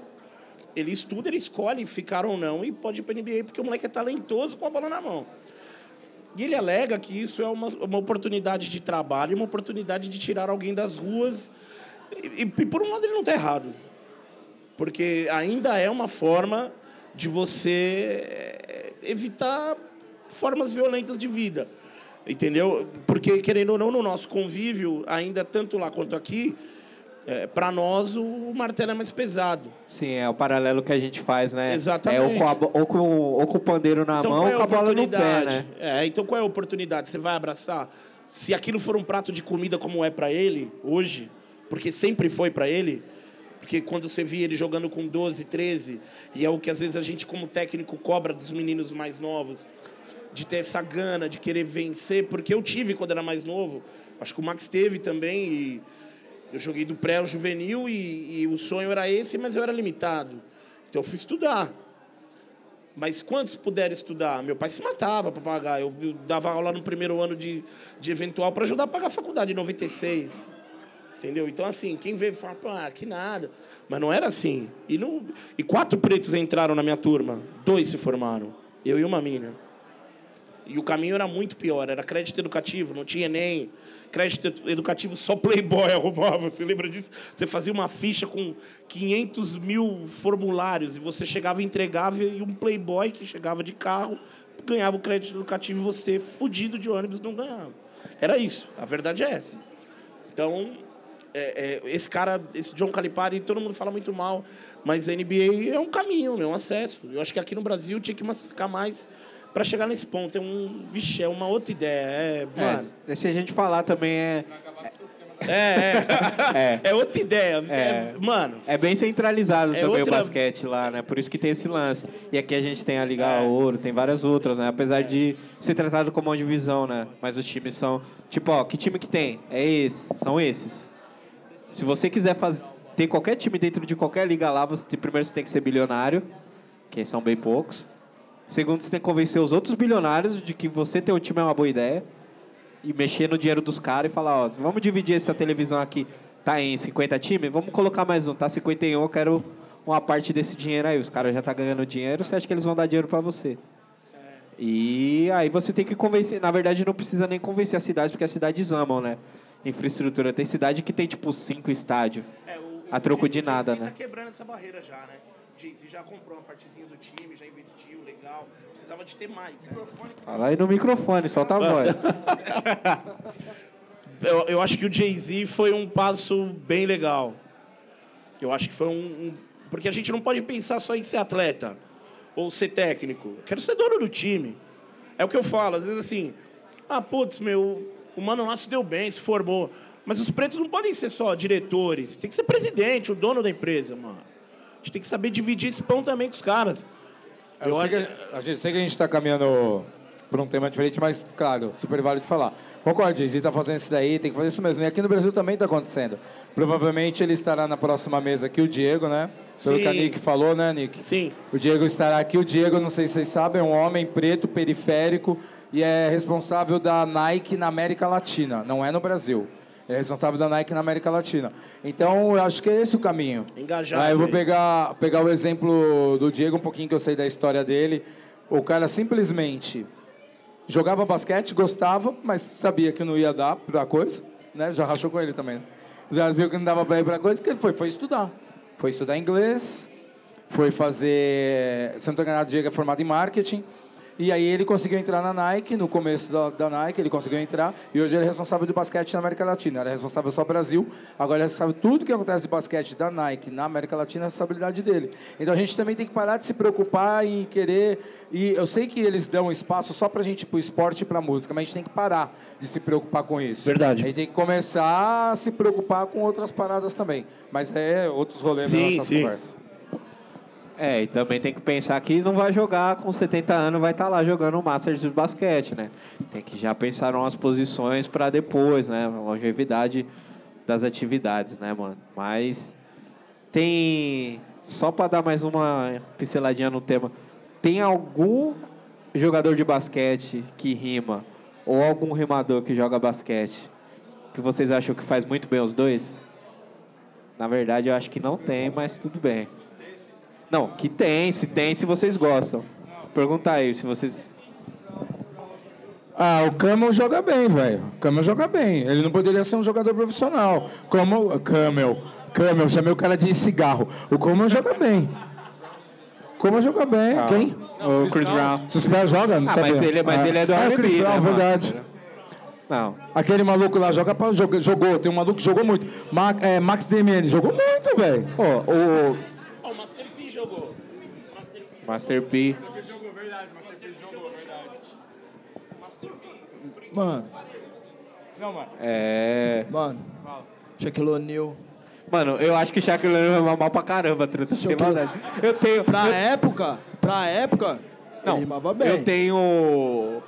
Fresh- You know I got skills. Eu tenho, eu tenho Will esse. com- Smith. Apesar que Tem eu acho aqui, que ele ó, não era Lillard tão falou bom ali. rimador, mas só que, tipo, jogava bem basquete. Não, desenrolado, Legal, desenrolado. era legal, pô. Ah, o Um joga- tipo também. Também O canta. Bill, o Bill joga bem basquete, mano. O Bill. Ó, Vamos ter que marcar. Sério, cachorro? Sem isso aqui. Pode falar. O, ah, o último CD do, do Shaquille O'Neal, que é aquele ah, You Can Stop the Rain, é o, é o, é o melhor. Eu não sei, você olhou meio com, com, Não, com gosto não é que, duvidoso. nem que é isso, né? Mas. Mas você sabe de uma coisa que todos os músicos, todos os produtores que ele contratou, os caras falam assim, não, ele escreveu, ele rimou, ele dobrou, ele fez o que ele tinha que fazer, ele não é comédia ali. Então Não, ele fez, andava com os caras mesmo, pá. Isso, isso aí não tem como negar, Não, né? eu Não gosto muito desse terceiro, do, do último álbum, que eu acho foda. Esse aí eu não, não visitei pelo meu puro preconceito de jogadores não rimam bem, rimadores não jogam mentira. O Two Chains. Você acha que ele foi bem? Você acha que o Everson foi bem? O Chris Brown joga bem, mano. Mas o Chris Brown não é rapper, né? Gente O tem Chris que Brown pensar. joga bem. O Tio Chains eu acho que é o maluco que tem o ma- maior potencial nos, nos dois campos aí. Snoop, Snoop bom também. Snoop bom. O Snoop The foi Game. draftado. The Game, The Game também mata umas bolas. O arremesso dele é feio, mas derruba a bola. Nossa, do Quavo também, Sério? pelo amor de... Nossa. Sério, o arremesso dele é muito feio. A forma ele é dele é canhoto, mas, mano, ele mata a bola. É impressionante. Eu quero ver esses caras jogando ao vivo, porque jogar nos filmes é fácil. O jogo das Não, estrelas, vai no Instagram. Então, Vai no jogo Instagram das dele, estrelas, tem. então, uma baba. Vai no Instagram dele, juro. Sério, Max, É. pode ver. No Brasil... Tem os moleques que jogavam, Não. né? Do Costa Gold, os moleques jogavam. O Pedrela. Pedrela jogava da minha época. E jogava bola. Verdade. O Nog também. Nog, esses dias a gente tava batendo bola aí e ele joga bola ainda. O, o Pedrela, quando no Palmeiras, é da minha época. Eu sou um ano mais velho que ele. Verdade. Tá aí o coach que não me deixa mentir. Verdade. A galera aqui que jogou também. é, ele foi o melhor do ano, cara. Pedrela jogava bola pra caramba. E hoje ele tá meio gordinho. É parceiro, meu amigo. Mas o Nog ainda, ainda corre. É, ele era bom de bola, meu. Era Bom de bola, bola. verdade. Nog joga com, ele tava jogando com a jogador. gente aí semana passada. Tem dois rachão aí. Tem o rachão. Tem os racha do rap, né? Que o Marcílio, jornalista, é, programa freestyle, joga com a gente no sábado e no domingo, né? O Night Martin. E tem o outro aí que o Niak joga junto com os, com os outros meninos. Que eu não sei onde é, mas diz que tem aí esse racha aí. Diz que tem aí esse ano. Nunca vi. Nunca vi esse esporte, nunca vi foto, nunca vi Blue- nada. Eu só acredito na realidade. O Blue joga legal também, não joga mal não, mano. O Blue é grosso, joga? mas joga legal. É, não dá pra falar, jogou em time, isso aqui não, mas bom rachador, entendeu? Vai rachar bem. Ah, não, mas aí nós tá falando aqui do, do, do puro entretenimento, né? Nó- Nós tá falando do basquete valendo dolly, né? Não tá falando valendo troféu. Mas é, eu acho que é isso, assim, só pra gente terminar. E é uma pergunta que eu sempre faço quando tem podcast ao vivo aqui na Happy Burger. Ah, antes de eu terminar, vocês querem fazer alguma pergunta? Tem alguma dúvida sobre. Não? Ninguém? Pode falar? Quer falar? Fala aí, mano. Solta a voz. Não, eu ia perguntar para vocês da Se apresenta, se apresenta. Brasil, meu nome é Wesley. Ah, eu ia perguntar para vocês da influência do rap, do basquete na vestimenta da galera do rap. Tá ligado? Como é que vocês veem? Onde é que surgiu isso para vocês? No que fashion. pra mim foi no Bauau I Love Basketball que eu ouvi aquela música e falei, eu quero me vestir assim. Eu acho que. Não, pode começar respondendo aí que eu, que eu falo pra caramba. Mano, eu já, acho que eu já respondi esse bagulho no começo. Tá falando da roupa, não é isso? Por que, que a gente se veste assim? Se foi no basquete ou se foi no. Ou se foi. Qual a ligação? Ah, pra, pra mim foi de sempre, velho. Foi, faz muito tempo mesmo, sabe? faz muito, eu sou muito velho, mano. É fogo ter 45 anos, mano. Então, Eu tô passando essa fase, essa adaptação tá muito difícil pra mim. Bom, enfim, pra mim já, já, já tem um, um bom tempo. Não foi por uma, por uma influência questão de filme, foi, na verdade, na questão da cultura que eu escolhi pra poder me sustentar. É, na minha parte cultural e na minha parte como, como pessoa também. Então, é, eu sempre me identifiquei. Então, você olha os caras do basquete, os caras se vestem daquele jeito, os caras do beisebol se vestem daquele jeito, os caras do futebol americano, aí os rappers também. Então, foi, uma, foi a questão de identificação. Hoje em dia, o que está muito legal é que as misturas estão aumentando, né? É, eu sei que tem que tá rolando muito dos gringos estão olhando aqui como que o Brasil está se vestindo, tá ligado? As pessoas têm se olhado e você começa a ver os caras com umas oncinhas a mais, com umas paradas a mais. Mano, isso não é deles, isso é nosso, entendeu? Isso é mais a Van Nobre sabe responder essa parte de moda bem melhor, mas é uma coisa que realmente é nossa. É a mesma coisa hum, é, da- a influência que que o, o- esse modo de se vestir contagiou as outras, as outras músicas. Você percebeu já isso? Tem outras músicas também, que eles estão bebendo na fonte do basquete, na fonte do rap, e os caras acabam botando um boné, uma calça um pouquinho mais larga. Agora nem tanto hoje em dia, mas caindo pelo menos, né? É, tem, tem muito desse rolê, né? Que tudo que a gente usa é, fica legal, né? É incrível isso, como a gente tem o poder de transformar as coisas em coisas legais. É, mas onde me impactou mesmo, assim, que eu via, mano, Five Dog, finado, Five Dog, mano, louco nerd dos esportes, a Tribe Call Quest. Sempre ele, ele tava sempre com alguma jersey, assim, de, de algum bagulho de esporte. Aí, Esse- mas, mas é, desculpa te cortar, mas tem uma coisa muito engraçada, mano. Na moral, se o Barba sai do jogo com aquelas roupas coloridas, eu não quero copiar eles, não, mano. Os jogadores da NBA hoje em dia, eu não quero copiar nenhuma daquelas roupas, mano. Não, não, eu não gosto de nada do que eles vestem, nada, velho, nada. A calça sobe no joelho, a meia vai no set... Mano, não gosto. Eu, pelo menos, não... Você gosta, Corinthians? Ó, Você gosta, jogador? Tem vários estilos diferentes. Eu acho bonito, eu acho bonito. Dá pra misturar. Eu não posso falar, porque se você for olhar a minha calça, mas a a gente tem vários estilos, mas pra mim o que pegou foi a época da Indy One. Então eu já tive a Dois, época também dois. disso. Né? Sim. Então, mas basqueteiro, se você vai olhar como o cara tá na rua, ele vai estar com a bermuda larga, regata, é assim. Mas aí você arruma o seu estilo e vai daquele jeito, né? Eu acho legal, eu acho legal. Acho que tem que tem que tem que tem que se recriar. Tem que ousar, mano. Tem, que, ousar, tem que ser ousado. Eu, eu acho legal, mano. Eu acho legal. Neles, pra não em eles. mim. É, exato. Pra eles, Mas eu acho não legal. em mim. Eu acho legal lá, não aqui. Mas você falou da Enjoan, tinha uma coisa da época da Enjoan que eu nunca gostei. A camiseta gigante. Eu entendo que era pro cara poder mostrar, fazer habilidade, botar a bola embaixo da camisa, da camisão, caramba. Isso é legal, porque ele usava pra esse recurso. Mas é uma parada que eu também sempre olhei, mas gostei, porque era aquelas camisas que a manga, né, mano?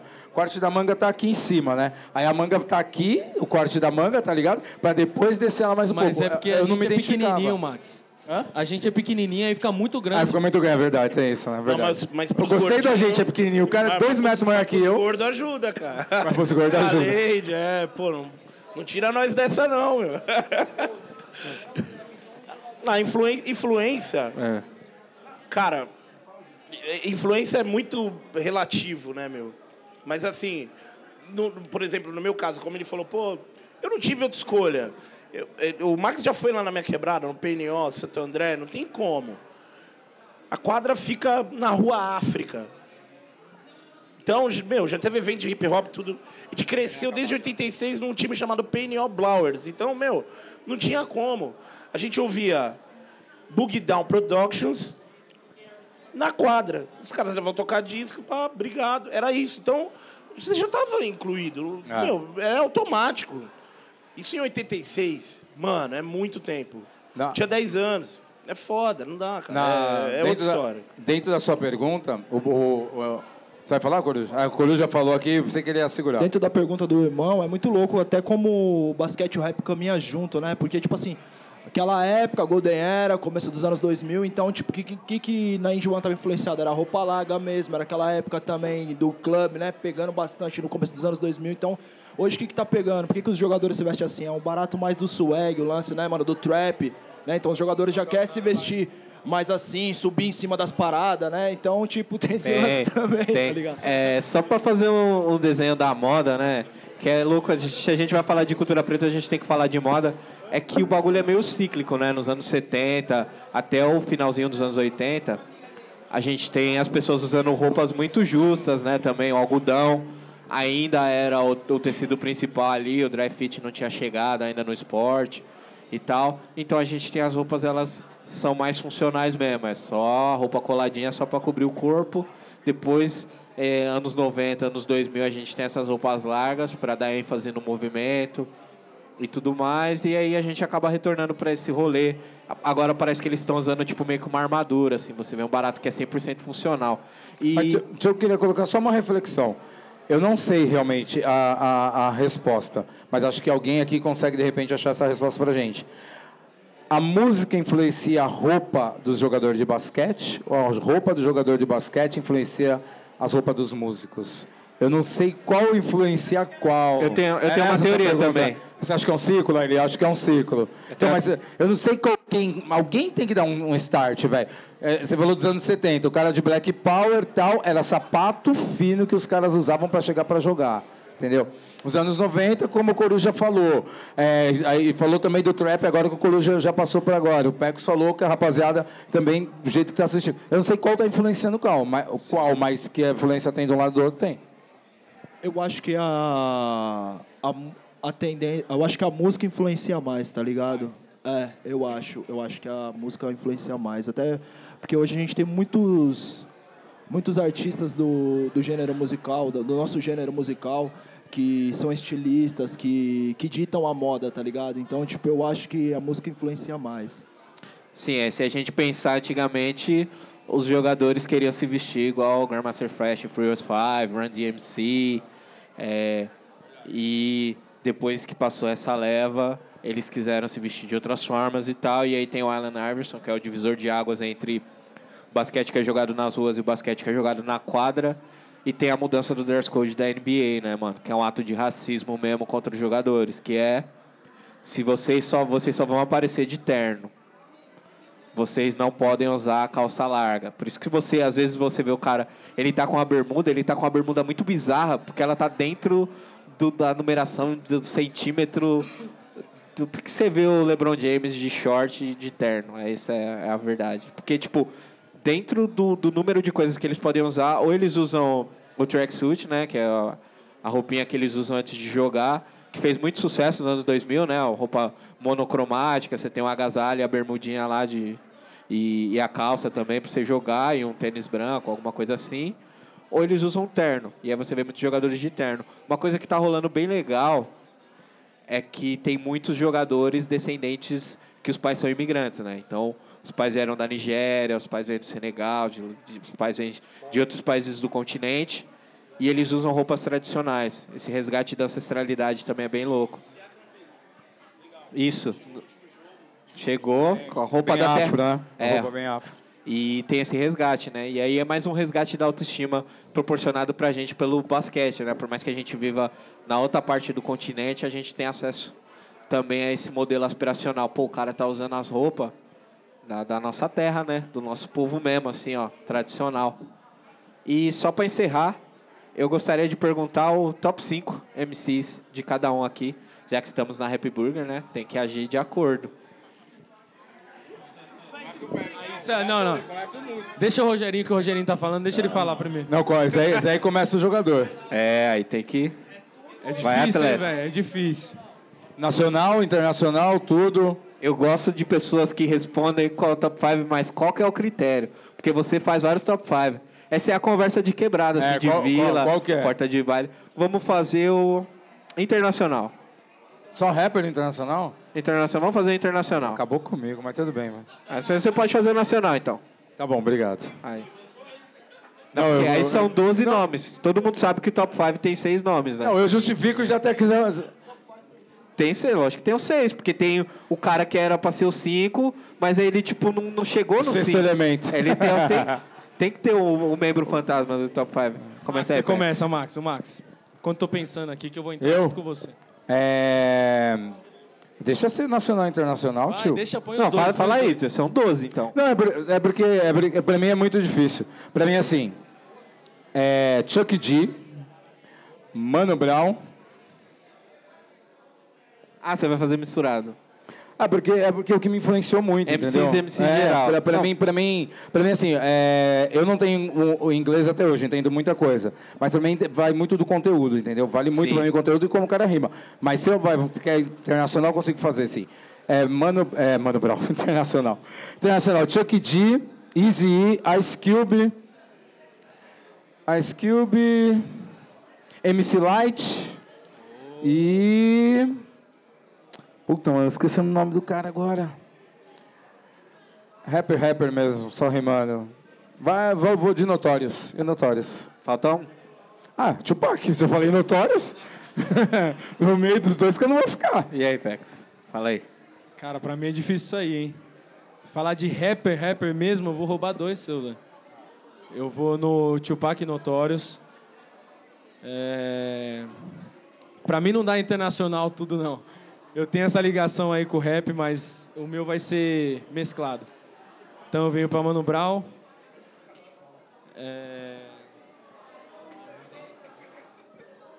Essa hora da Muito branca. difícil essa pergunta, É mano. difícil, é difícil. Não, eu tô Não, no ele misturou, ele misturou. Foi liberado. O consenso aqui foi liberar. Liberou geral. Não, Liberou. Dá pra eu pensar nos próximos dois aí? Deixa o Coruja falar enquanto eu penso nos meus dois, que tá difícil aqui pra mim. Fazer o gringo. Porque o nacional, só amigo de todo mundo, pode dar briga. Saidinha malandro, tá treinando mídia day? Tá com treinamento de mídia esse garoto? Ah, Já tem batalha um mídia? MC, né, Já tem trabalho de mídia? É. Pô, mano. Acho que a lista de, de, de rap, assim, pra cada um é baseado naquilo que mais te influenciou, né, mano? Então, tipo, a minha lista eu acho que em primeiro é o Nas. Segundo é o Hakim. É... Em terceiro eu vou colocar o Pac, que o Pac me influenciou muito também. É... Em quarto eu vou colocar o, o Ice Cube. Que eu acho que em questão de escrita, esse bagulho de referência que eu Caneta faço, monstra. é um bagulho que eu tirei muito do Ice Cube, que o Ice Cube faz muito isso e essa influência total dele. É... Em quinto eu vou colocar o Kendrick Lamar, porque eu acho que tem que ter um moleque novo também, eu acho que ele é genial. E, pô, mano, o sexto, né, o cara que ia, pá, mas não foi, eu vou pôr o Jay-Z. Eu falei que aí, ele ia me ajudar, velho. Eu avisei que ele ia me ajudar. Só Fala aí, faltava dois pra mim. O Kendrick Lamar, que eu não tinha lembrado. Ah. Não, não, já falei já. Só falta um agora. Então, faltam... faltam dois, então. Falta dois. Então, top 5 tem seis pessoas.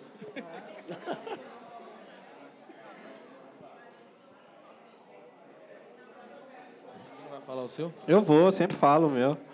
O meu top 5 é assim, ele não tem numeração e ele muda toda semana. Porque toda vez. Porque é assim, mano. É.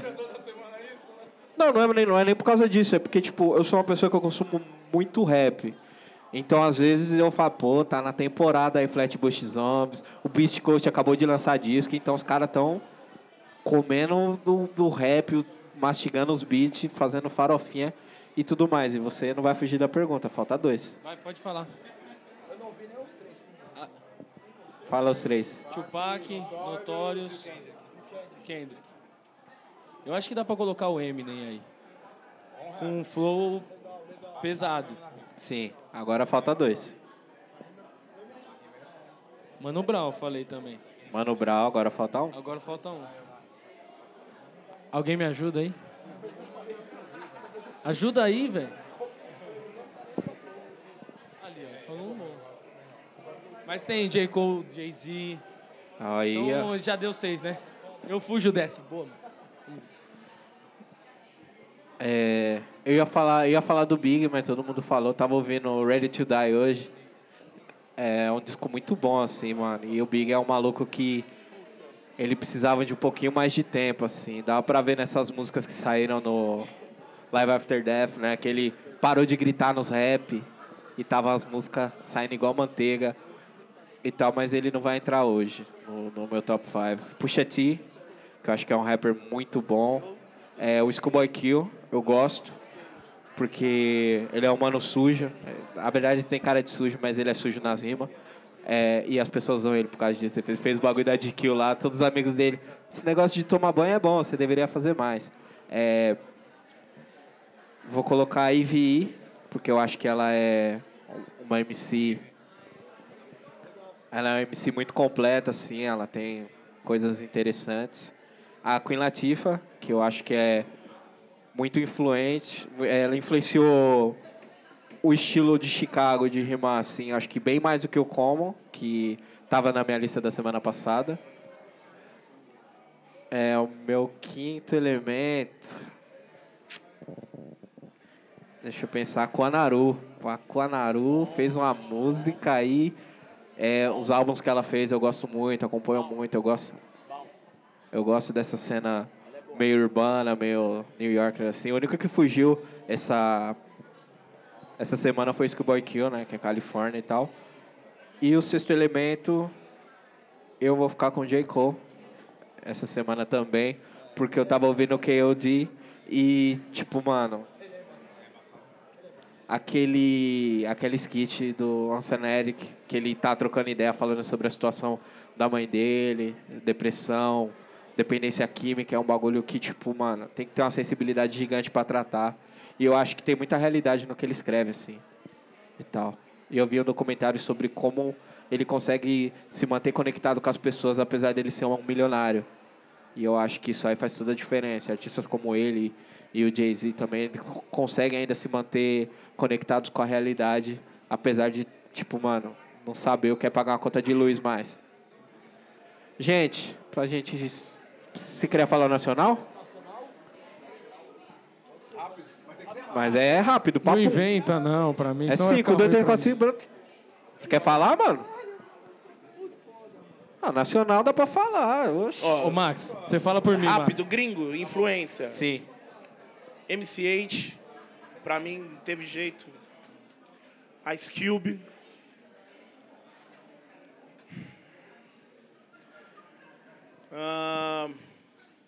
Aí, tá vendo? Já É difícil fazer a escalação, né, coach? O bagulho é louco, as pessoas ficam. E as pessoas que nem vai ficar chateadas com você, né? O Common, eu acho que o Common, nesse meio tempo aí, foi um cara que ajudou a levar para um caminho legal. É... Não. O que eu menos sou isso. Tupac, tem jeito. E Chuck D. Chuck D é. Não dá, é. Black Steel Out of the Cows. A primeira que você fala, puta, não dá, é. Meu, e conheci pessoalmente, você é louco, é absurdo, não dá. Nacional, Brown, desculpa, não tem como. Wood Rock. LF. Parceiraço. Nova York agora, né? É. Mora lá no Harlem. Luiz é, É. irmão. É... Sabota. Finado. Sangue bom demais. E Gog. Eu acho que. Não tem. Não tem não dá pra- eu não consigo fugir muito dessa linha porque. É pancada na mente. Pra mim é o que fazia. Sim. Rapidinho, rapidinho, rapidinho. Cinco, cinco nomes. Pra mim é bem fácil. Pra mim, pra mim não é muito difícil esse daí, não. Pra mim é. Não é nessa ordem, mas são cinco. Emicida, são seis. Emicida, Kamal, Ed Rock, é, o Eli do DMN, Dinadi e é, o sexto. O senhor Coruja, eu. Coruja, eu. e o sexto rapper. Puta, você falou cinco, eu fiquei com cinco na cabeça. Ah, eu gosto, eu gosto muito da rima do Bill. Gosto muito da rima. A métrica, o jeito que escreve. E o Bill? Ah, são esses. Coruja. Sem ordem também, né? Pra não perder as amizades. É... Brau, o Emicida, MV Bill, é... Kamal, é... LF e o sexto eu, o tempo dirá. É. Papo reto, chamei na responsa mesmo. Não, tem que. É isso mesmo. Tem que pá.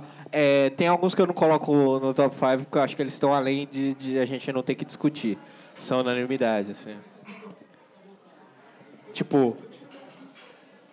Tipo, Racionais é, tipo, mano, qualquer integrante já, já são griots da, e tal. É, eu vou fazer uma lista rapidinha. X, Stephanie, Kamal, tava ouvindo no do Corduco. Ah, cê é louco. Aquela dele com o Di, de tocando ali, o bagulho machuca. É, Danilo, Rincon Sapiência. Deixa eu pensar aqui. Black Alien. E o sexto elemento.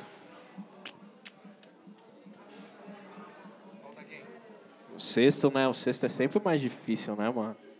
É sempre aquele que ele tá na lista, mas aí você não, se eu tirar esse, colocar esse. Sombra.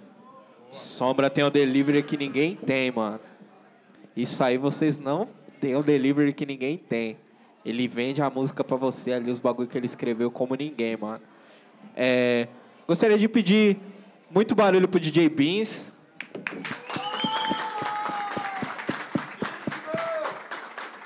Agora que eu sabia, você não deixou eu falar. Pode falar, não, agora vai falar. Brown, Sabotage, Ed Rock, Jonga. É, eu ponho o Spinard também, do Raikais. E. Agora eu esqueci o último. Mas deixa no 5. Deixa no 5, mas tá valendo. Deixa no 5. Tá, tá, não, não- não tá. É, gente, barulho pra esse painel maravilhoso que tá aqui com a gente. Muito obrigado. É, gostaria de agradecer o Gustavo e a Nick. Sem a ajuda deles, não existe esse momento maravilhoso que a gente está dividindo aqui. Então, barulho para eles também.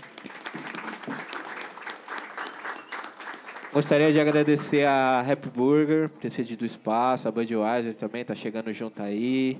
E dia 4 temos aí o esporte além da- das quadras, né? o basquete além, o jogo que é jogado além da, além da quadra. Então vamos falar sobre business.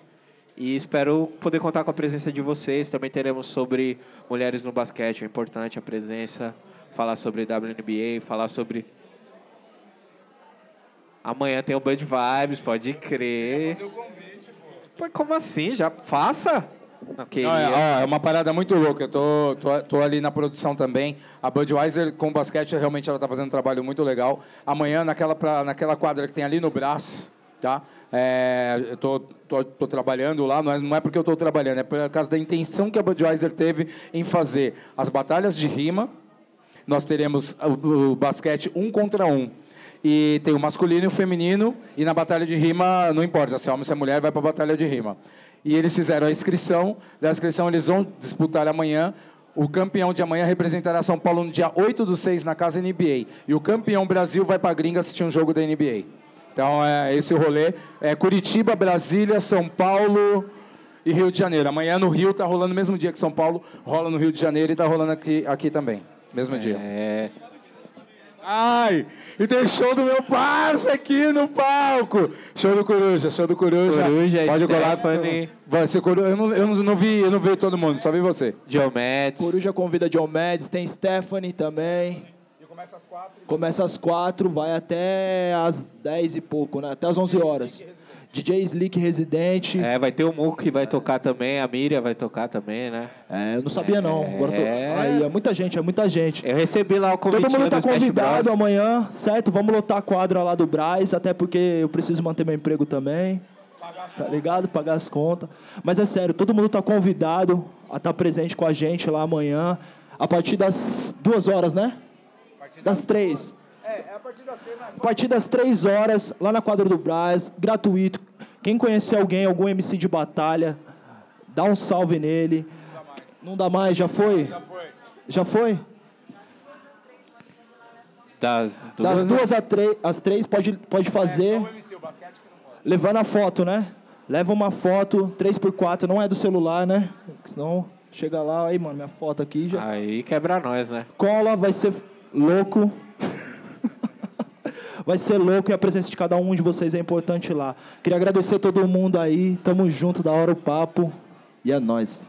É, você acabou de falar, eu falo sempre que eu falo que eu me divulgo mal mal, né? Quarta-feira teremos mais uma edição da Festa Punga.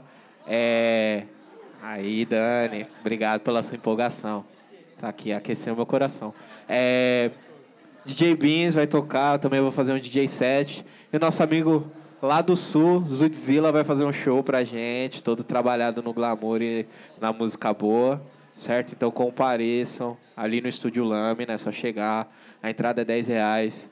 Apoie iniciativas aí de empreendedores pretos, é importante. É da hora comprar quando o bagulho tá 200, 300 mil reais, mas é legal quando tá 10 conto, gente. 10 conto é muito barato para qualidade da música que vocês vão apreciar. Então, vão lá, o Bud Vibes vai estar de graça, que é mais barato ainda pela qualidade do, do, do conteúdo que vocês vão apreciar. Aproveitem essas oportunidades, porque aí daqui a pouco tem o show do Mano aí que torce pelo Raptors, vai estar mil real o ingresso. Todo mundo vai querer ir, mas tem que apoiar esses pra gente chegar nesse nível lá também. E ganhar esse dinheiro. E aí a gente já chama as pessoas que faz os clipes legais, tipo o Bruno Trindade aí, ó. Certo? Importante, que faz os discos lindos aí, igual Coruja. E é isso aí, mano. Barulho pra gente mais uma vez, certo?